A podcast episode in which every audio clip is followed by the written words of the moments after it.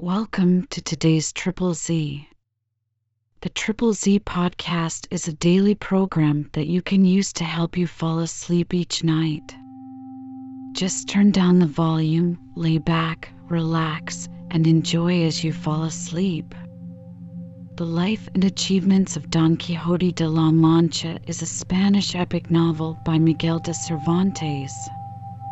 Originally published in two parts in 1605 and 1615, its full title is The Ingenious Gentleman Don Quixote of La Mancha. A founding work of Western literature, it is often labeled as the first modern novel and one of the greatest works ever written. Don Quixote is also one of the most translated books in the world. If you enjoy our program, please be sure to write us a review on your podcast platform and share us with a friend. You both might sleep just a little better at night. Our website is triple Z, that's 3z's.media. You can also like and share our content on Facebook or our Instagram account ZZZ Media Podcast. Music for today's episode was provided by the Sleep Channel on Spotify. Chapter 90 of what befell Don Quixote at his entrance into Barcelona, with other events more true than ingenious. Three days and three nights Don Quixote sojourned with the great Roque, and, had he remained with him three hundred years, in such a mode of life he might still have found new matter for observation and wonder. Here they sleep, there they eat, sometimes flying from they know not what, at others lying in wait for they know not whom, often forced to steal their naps standing, and every moment liable to be roused. Roque passed the nights apart from his followers, making no man privy to his lodgings, for the numerous proclamations which the Viceroy of Barcelona had published against him, setting a price upon his head, kept him in continual apprehension of surprise, and even of the treachery of his own followers, making his life irksome and wretched beyond measure. Roque, Don Quixote, and Sancho, attended by six squires, set out for Barcelona, and taking the most secret and unfrequented ways, at night reached the strand on the eve of St. John. Roque now embraced the knight and the squire, giving to Sancho the promised ten crowns, and thus they parted, with many friendly expressions and a thousand offers of service on both sides. Roque returned back, and Don Quixote remained there on horseback, waiting for daybreak, and it was not long before the beautiful Aurora appeared in the golden balconies of the east, cheering the flowery fields, while, at the same time, the ears were regaled with the sound of numerous kettle drums and jingling Morris bells, mixed with the noise of horsemen coming out of the city. Aurora now retired, and the glorious sun gradually rising, at length appeared broad as an ample shield on the verge of the horizon. Don Quixote and Sancho now beheld the sea, which, to them, was a wondrous novelty, and seemed so boundless and so vast that the lakes of Ruidera, which they had seen in La Mancha, could not be compared to it. They saw the galleys, too, lying at anchor near the shore, which, on removing their awnings, appeared covered with flags and pennants all flickering in the wind and kissing the surface of the water. Within them was heard the sound of trumpets, hautboys, and other martial instruments that filled the air with sweet and cheering harmony. Presently the vessels were put in motion, and on the calm sea began a counterfeit engagement at the same time, a numerous body of cavaliers in gorgeous liveries and nobly mounted issued from the city and performed corresponding movements on shore. Cannon were discharged on board the galleys, which were answered by those on the ramparts, and thus the air was rent by mimic thunder. The cheerful sea, the serene sky, only now and then obscured by the smoke of the artillery, seemed to exhilarate and gladden every heart. Sancho wondered that the bulky monsters which he saw moving on the water should have so many legs, and while his master stood in silent astonishment at the marvelous scene before him, the body of gay cavaliers came galloping up towards him, shouting in the Moorish manner, and one of them, the person to whom Roque had written, came forward and said, Welcome to our city, the mirror, the beacon, and polar star of knight errantry. Welcome, I say, O valorous Don Quixote de la Mancha, not the spurious, the fictitious, the apocryphal one, lately sent amongst us in lying histories, but the true, the legitimate, the genuine Quixote of Cid Hamet Benengeli, the flower of historians. Don Quixote answered not a word, nor did the cavaliers wait for any answer, but, wheeling round with all their followers, they began to curvet in a circle about Don Quixote, who, turning to Sancho, said, These people seem to know us well. Sancho, I dare engage they have read our history, and even that of the Aragonese lately printed. The gentleman who spoke to Don Quixote again addressed him, saying, Be pleased, Señor Don Quixote, to accompany us, for we are all the intimate and devoted friends of Roque Guinard. To which Don Quixote replied, If courtesy beget courtesy, yours, good sir, springs from that of the great Roque. Conduct me whither you please, for I am wholly at your disposal. The gentleman answered in expressions no less polite, and enclosing him in the midst of them, they all proceeded to the sound of martial music towards the city, until they reached their conductor's house, which was large and handsome, declaring the owner to be a man of wealth and consideration. Chapter 91 Of the Adventure of the Enchanted Head, with other trifling matters that must not be omitted.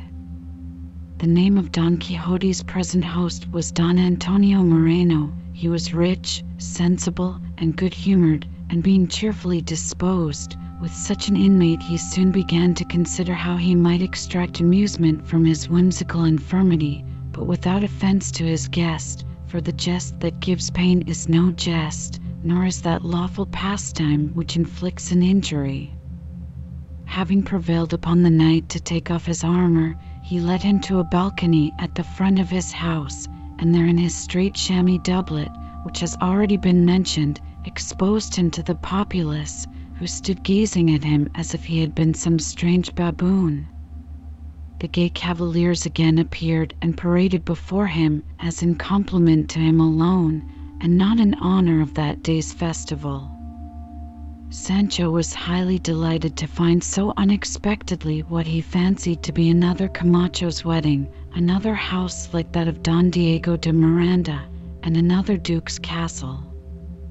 On that day several of Don Antonio's friends dined with him, all paying homage and respect to Don Quixote as a knight errant, with which his vanity was so flattered that he could scarcely conceal the delight which it gave him. And such was the power of Sancho's wit that every servant of the house, and indeed all who heard him, hung as it were upon his lips. While sitting at table, Don Antonio said to him, We are told here, honest Sancho, that you are so great a lover of capons and sausages, that when you have crammed your belly, you stuff your pockets with the fragments for another day. Tis not true, and please your worship, I am not so filthy, nor am I a glutton, as my master Don Quixote here present can bear witness, for he knows we have often lived day after day, ay, a whole week together, upon a handful of acorns or hazelnuts. It is true, I own, that if they give me a heifer, I make haste with a halter. My way is to take things as I find them and eat what comes to hand. And whoever has said that I am given to greediness, take my word for it, he is very much out, and I would tell my mind in another manner, but for the respect due to the honorable beards here at table. In truth, gentlemen, said Don Quixote, the frugality of my squire and his cleanliness in eating deserve to be recorded on plates of brass, to remain an eternal memorial for ages to come. I confess that, when in great want of food, he may appear somewhat ravenous, eating fast and chewing on both sides of his mouth, but as for cleanliness, he is therein most punctilious, and when he was a governor, Such was his nicety in eating that he would take up grapes and even the grains of a pomegranate with the point of a fork. How, quoth Don Antonio, has Sancho been a governor? Yes, I have, replied Sancho, and of an island called Barataria. Ten days I governed it at my own will and pleasure, but I paid for it in sleepless nights, and learned to hate with all my heart the trade of governing, and made such haste to leave it that I fell into a pit, which I thought would be my grave, but I escaped alive out of it by a miracle. Hereupon Don Quixote related minutely all the circumstances of Sancho's government to the great entertainment of the hearers. The dinner being ended, Don Quixote was led by his host into a distant apartment in which there was no other furniture than a small table, apparently of jasper, supported by a pillar of the same, and upon it was placed a bust, seemingly of bronze, the effigy of some high personage. After taking a turn or two in the room, Don Antonio said, Señor Don Quixote, now that we are alone, I will make known to you one of the most extraordinary circumstances, or rather I should say, one of the greatest wonders imaginable, upon condition that what I shall communicate be deposited in the inmost recesses of secrecy. It shall be there buried, answered Don Quixote, and to be more secure, I will cover it with a tombstone. Besides, I would have you know, Señor Don Antonio, for by this time he had learned his name, that you are addressing one who, though he has ears to hear, has no tongue to betray, so that if it please you to deposit it in my breast, be assured it is plunged into the abyss of silence. I am satisfied, said Don Antonio, and confiding in your promise, I will at once raise your astonishment and disburden my own breast of a secret which I have long borne with pain, from the want of some person worthy to be made a confidant in matters which are not to be revealed to everybody. Thus having, by his long preamble, strongly excited Don Quixote's curiosity, Don Antonio made him examine carefully the brazen head, the table, and the jasper pedestal upon which it stood. He then said, Know, Señor Don Quixote, that this extraordinary bust is the production of one of the greatest enchanters or wizards that ever existed. He was, I believe, a Polander, and a disciple of the famous Escotillo, of whom so many wonders are related. He was here in my house, and for the reward of a thousand crowns fabricated this head for me, which has the virtue and property of answering to every question that is put to it.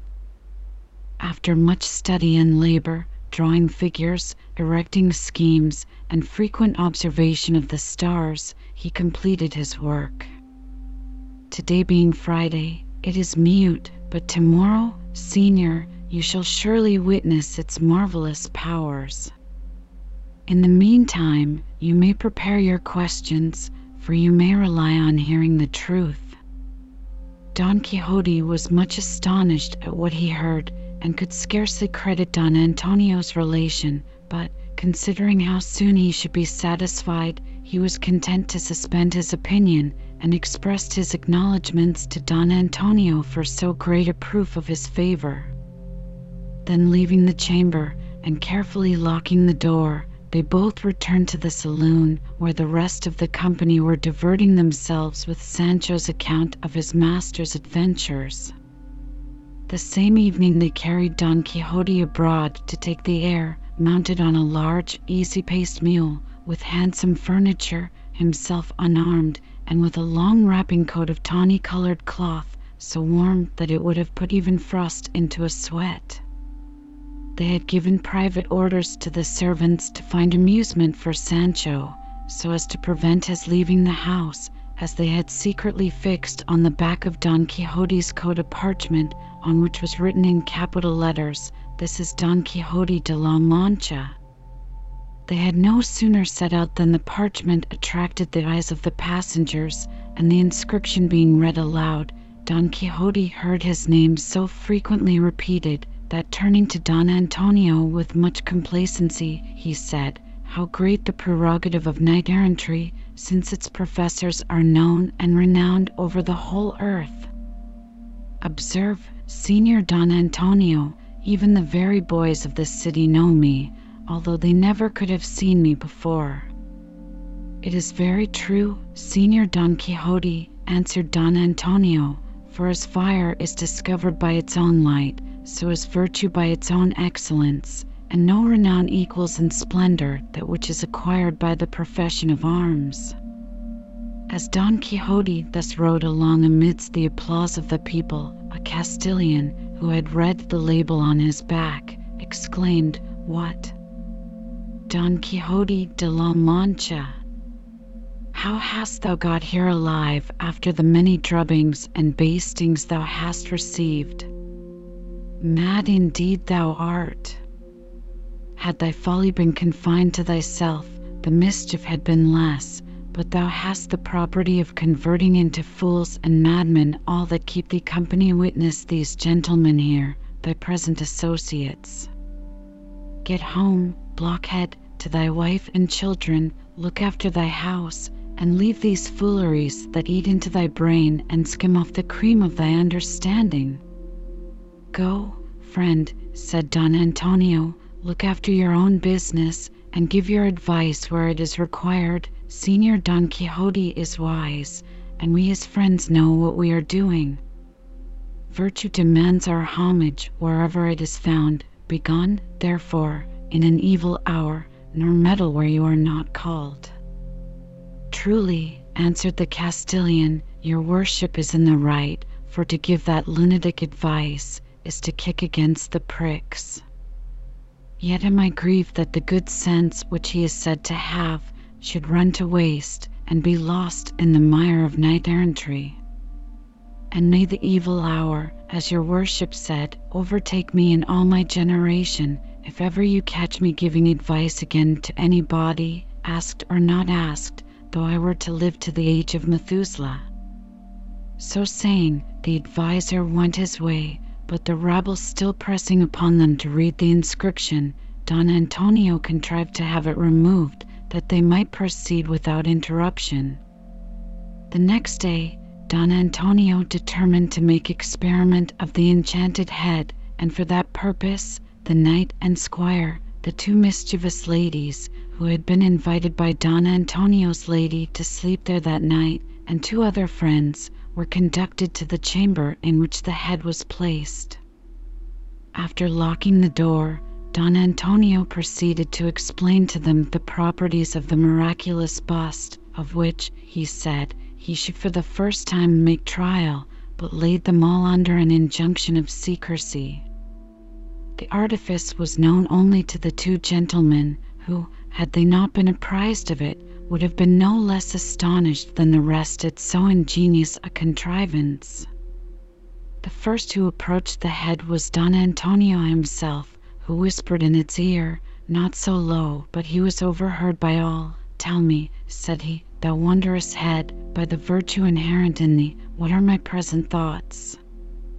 The head, in a distinct and intelligible voice, though without moving the lips, answered, I am no judge of thoughts. They were all astonished at the voice, being sensible nobody was in the room to answer. How many of us are there in the room? said Don Antonio again. The voice answered, in the same key, thou and thy wife, two of thy friends, and two of hers, a famous knight called Don Quixote de la Mancha, and his squire Sancho Panza. Now their astonishment was greater than before, and the hair of some of them stood on end with amazement. It is enough, said Don Antonio, stepping aside. I am convinced it was no impostor sold thee to me, sage, miraculous head. Now let somebody else try their fortunes. As women are generally most curious and inquisitive, one of the dancing ladies, venturing up to it, Tell me, head, said she, what shall I do to be truly beautiful? Be honest, answered the head. I have done, replied the lady. Her companion then came on, and with the same curiosity I would know, said she, whether my husband loves me or no. The head answered, Observe his usage, and that will tell thee. Truly, said the married lady to herself as she withdrew, that question was needless, for, indeed, a man's actions are the surest tokens of the dispositions of his mind. Don Antonio's lady asked the next question. I do not well know what to ask thee, said she, only tell me whether I shall long enjoy the company of my dear husband. Thou shalt, answered the head, for his healthy constitution and temperance promise length of days, while those who live too fast are not like to live long. Next came Don Quixote. Tell me, thou oracle, said he, was what I reported of my adventures in Montesinos cave a dream or reality? Will Sancho my squire fulfill his promise and scourge himself effectually? And shall Dulcinea be disenchanted? As for the adventures in the cave, answered the head, there is much to be said they have something of both. Sancho's whipping shall go on but leisurely, however, Dulcinea shall at last be really freed from enchantment. That is all I desire to know, said Don Quixote, for the whole stress of my good fortune depends on Dulcinea's disenchantment. Then Sancho made the last application. If it please you, Mr. Head, quoth he, shall I chance to have another government? Shall I ever get clear of this starving Squire Arantane? And shall I ever see my own fireside again? The head answered, Thou shalt be a governor in thine own house. If thou goest home, thou mayest see thy own fireside again, and if thou leavest off thy service, thou shalt get clear of thy squireship. That is a very good one, cried Sancho. A horse head, I vow, might have told all this. I could have prophesied thus much myself. How now? said Don Quixote, what answers wouldst thou have, but what are pertinent to thy questions? Nay, quoth Sancho, since you will have it so, it shall be so. I only wish Mr. Head would have told me a little more concerning the matter. Thus the questions proposed, and the answers returned, were brought to a period, but the amazement continued among all the company, except Don Antonio's two friends, who understood the device. The manner of it was thus: the table, and the frame on which it stood, the feet of which resembled four eagles' claws, were of wood, painted and varnished like jasper. The head, which looked like the bust of a Roman emperor and of a brass color, was all hollow, and so were the feet of the table, which answered exactly to the neck and breast of the head, the whole so artificially fixed that it seemed to be all of a piece. Through this cavity ran a tin pipe, conveyed into it by a passage through the ceiling of the room under the table. He that was to answer set his ear to the end of the pipe in the chamber underneath, and by the hollowness of the trunk received their questions, and delivered his answers in clear and articulate words, so that the impostor could scarcely be discovered. The oracle was managed by a young ingenious gentleman, Don Antonio's nephew, who, having his instructions beforehand from his uncle, was able to answer readily and directly to the first questions, and by conjectures or evasions make a return handsomely to the rest, with the help of his ingenuity. Chapter 92 Of an unlucky adventure which Don Quixote laid most to heart of any that had yet befallen him. It happened one morning that Don Quixote, going abroad to take the air upon the seashore, armed at all points, according to his custom his arms, as he said, being his best attire, he spied a knight riding towards him, armed like himself from head to foot, with a bright moon blazoned on his shield, who, coming within hearing, called out to him, "Illustrious Don Quixote de la Mancha, I am the Knight of the White Moon whose incredible achievements perhaps have reached thy ears. Lo! I am come to enter into combat with thee, and to compel thee, by dint of sword, to own and acknowledge my mistress, by whatever name and dignity she be distinguished, to be, without any degree of comparison, more beautiful than thy Dulcinea del Toboso. Now if thou wilt fairly confess this truth, thou freest thyself from certain death, and me from the trouble of taking or giving thee thy life.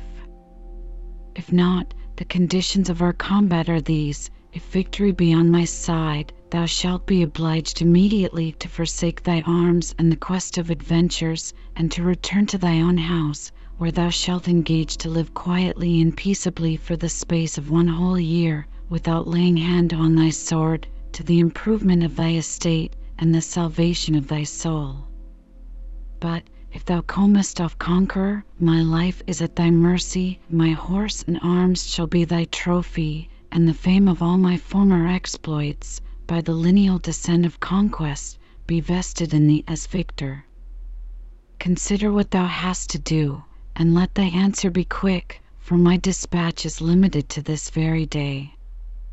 Don Quixote was amazed and surprised as much at the arrogance of the Knight of the White Moon's challenge as at the subject of it, so, with a composed and solemn address, he replied: "Knight of the White Moon, whose achievements have as yet been kept from my knowledge, it is more than probable that you have never seen the illustrious Dulcinea, for had you viewed her perfections, you had found arguments enough to convince you that no beauty, past, present, or to come, can parallel hers, and therefore I tell thee, knight, thou art mistaken, and this position I will maintain by accepting your challenge on your own conditions. except that article of your exploits descending to me, for, not knowing what character your actions bear, I shall rest satisfied with the fame of my own, by which, such as they are, I am willing to abide. And since your time is so limited, choose your ground, and begin your career as soon as you will and expect a fair field and no favor." While the two knights were adjusting the preliminaries of combat, the Viceroy, who had been informed of the Knight of the White Moon's appearance near the city walls, and his parleying with Don Quixote, hastened to the scene of battle, not suspecting it to be anything but some new device of Don Antonio Moreno or somebody else. Several gentlemen, and Don Antonio among the rest, accompanied him thither. They arrived just as Don Quixote was wheeling Rocinante to fetch his career, and seeing them both ready for the onset, he interposed, desiring to know the cause of the sudden combat. The Knight of the White Moon told him there was a lady in the case, and briefly repeated to his Excellency what passed between him and Don Quixote. The Viceroy whispered Don Antonio and asked him whether he knew that Knight of the White Moon, and whether their combat was not some jocular device to impose upon Don Quixote? Don Antonio answered positively that he neither knew the knight nor whether the combat were in jest or earnest. This put the Viceroy to some doubt whether he should not prevent their engagement, but being at last persuaded that it must be a jest at the bottom, he withdrew.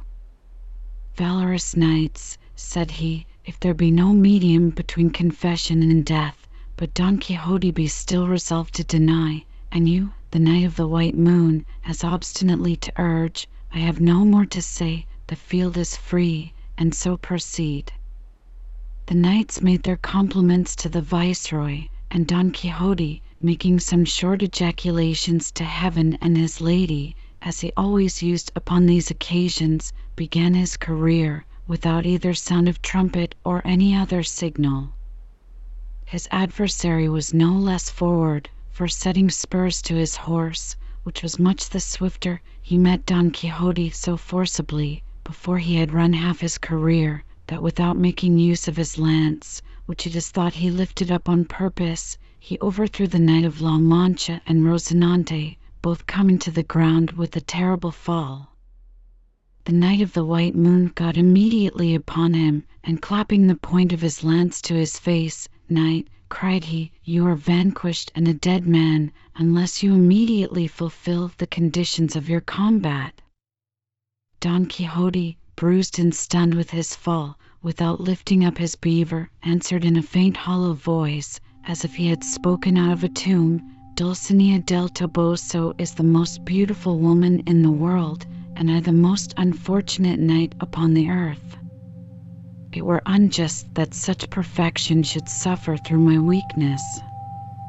No, pierce my body with thy lance, knight, and let my life expire with my honor. Not so rigorous neither, replied the conqueror. Let the fame of the lady Dulcinea remain entire and unblemished, provided the great Don Quixote return home for a year, as we agreed before the combat. I am satisfied. The viceroy and Don Antonio, with many other gentlemen, were witnesses to all these passages, and particularly to this proposal, to which Don Quixote answered that upon condition he should be enjoined nothing to the prejudice of Dulcinea, he would, upon the faith of a true knight, be punctual in the performance of everything else.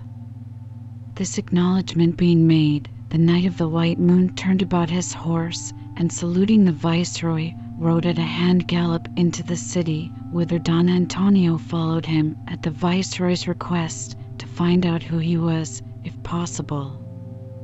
Don Quixote was lifted up, and, upon taking off his helmet, they found him pale and in a cold sweat.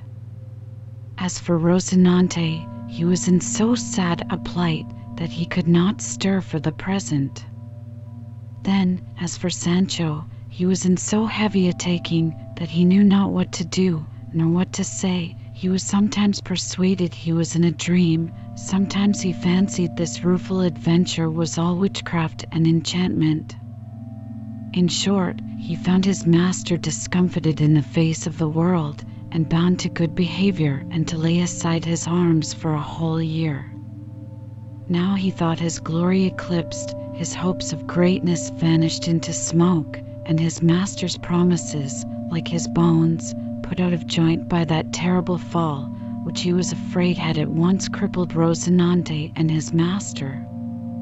At last, the vanquished knight was put into a chair, which the viceroy had sent for that purpose, and they carried him into town, accompanied likewise by the viceroy, who had a great curiosity to know who this Knight of the White Moon was that had left Don Quixote in so sad a condition.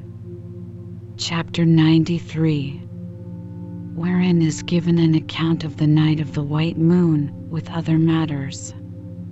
Don Antonio Moreno followed the Knight of the White Moon to his inn, whither he was attended by a rabble of boys. The knight being got to his chamber, where his squire waited to take off his armor, Don Antonio came in, declaring he would not be shaken off till he had discovered who he was. The knight finding that the gentleman would not leave him, Sir, said he, since I lie under no obligation of concealing myself, if you please, while my man disarms me, you shall hear the whole truth of the story. You must know, sir, I am called the bachelor Carrasco. I live in the same town with this Don Quixote, whose unaccountable frenzy has moved all his neighbors, and me among the rest to endeavor by some means to cure his madness, in order to which, believing that rest and ease would prove the surest remedy, I bethought myself of this present stratagem, and about three months ago, in the equipage of a knight errant, under the title of the Knight of the Mirrors, I met him on the road, fixed a quarrel upon him, and the conditions of our combat were as you have heard already. But fortune then declared for him, for he unhorsed and vanquished me, and so I was disappointed. He prosecuted his adventures, and I returned home very much hurt with my fall. But willing to retrieve my credit, I have made this second attempt, and now have succeeded, for I know him to be so nicely punctual in whatever his word and honor is engaged for, that he will undoubtedly perform his promise. This, sir, is the sum of the whole story, and I beg the favor of you to conceal me from Don Quixote, that my project may not be ruined a second time, and that the honest gentleman, who is naturally a man of good parts, may recover his understanding. Oh, sir, replied Don Antonio, what have you to answer for? in robbing the world of the most diverting folly that ever was exposed among mankind. Consider, sir, that his cure can never benefit the public half so much as his distemper. But I am apt to believe, Sir Bachelor, that his madness is too firmly fixed for your art to remove, and, indeed, I cannot forbear wishing it may be so, for by Don Quixote's cure we not only lose his good company, but the drolleries and comical humours of Sancho Panza too, which are enough to cure melancholy itself of the spleen. However, I promise to say nothing of the matter, though I confidently believe, sir, your pains will be to no purpose. Carrasco told him that having succeeded so far, he was obliged to cherish better hopes, and asking Don Antonio if he had any farther service to command him, he took his leave, and packing up his armor on a carriage mule, presently mounted his charging horse, and leaving the city that very day, posted homewards, meeting no adventure on the road worthy a place in this faithful history. Don Antonio gave an account of the discourse he had had with Carrasco to the viceroy, who was vexed to think that so much pleasant diversion was like to be lost to all those that were acquainted with the Don's exploits. Six days did Don Quixote keep his bed, very dejected, and full of severe and dismal reflections on his fatal overthrow. Sancho was his comforter, and among his other crumbs of comfort, my dear master, quoth he, cheer up, come, pluck up a good heart, and be thankful for coming off no worse. Why, a man has broken his neck with a less fall, and you have not so much as a broken rib. Consider, sir, that they that game must sometimes lose. We must not always look for bacon where we see the hooks. Come, sir, cry a fig for the doctor, since you will not need him this bout. Let us jog home fair and softly, without thinking any more of sauntering up and down, nobody knows whither, in quest of adventures and bloody noses.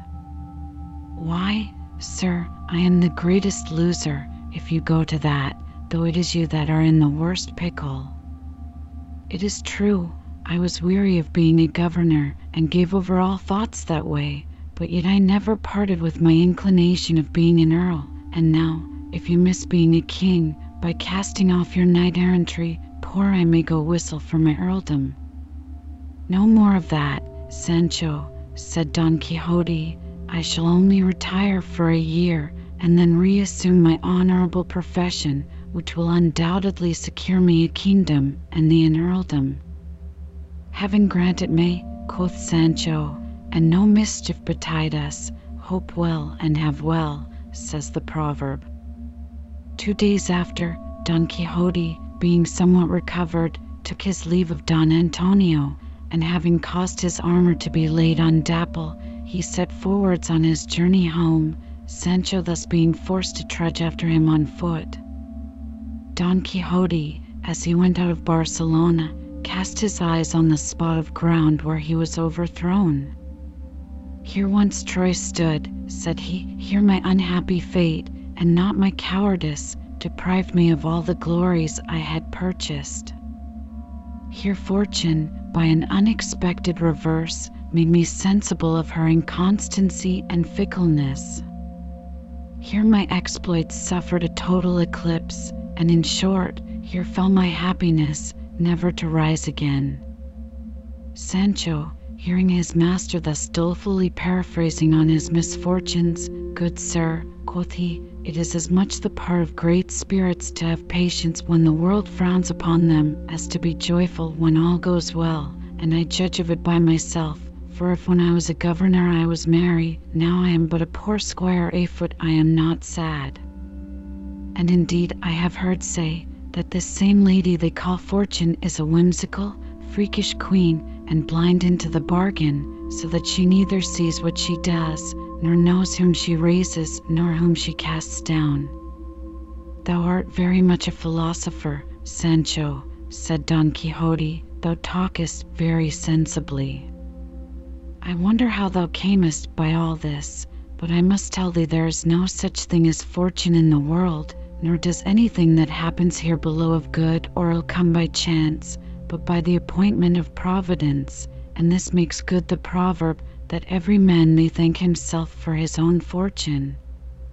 For my part, I have been the maker of mine, but for want of using the discretion I ought to have used, all my presumptuous edifice sunk and tumbled down at once.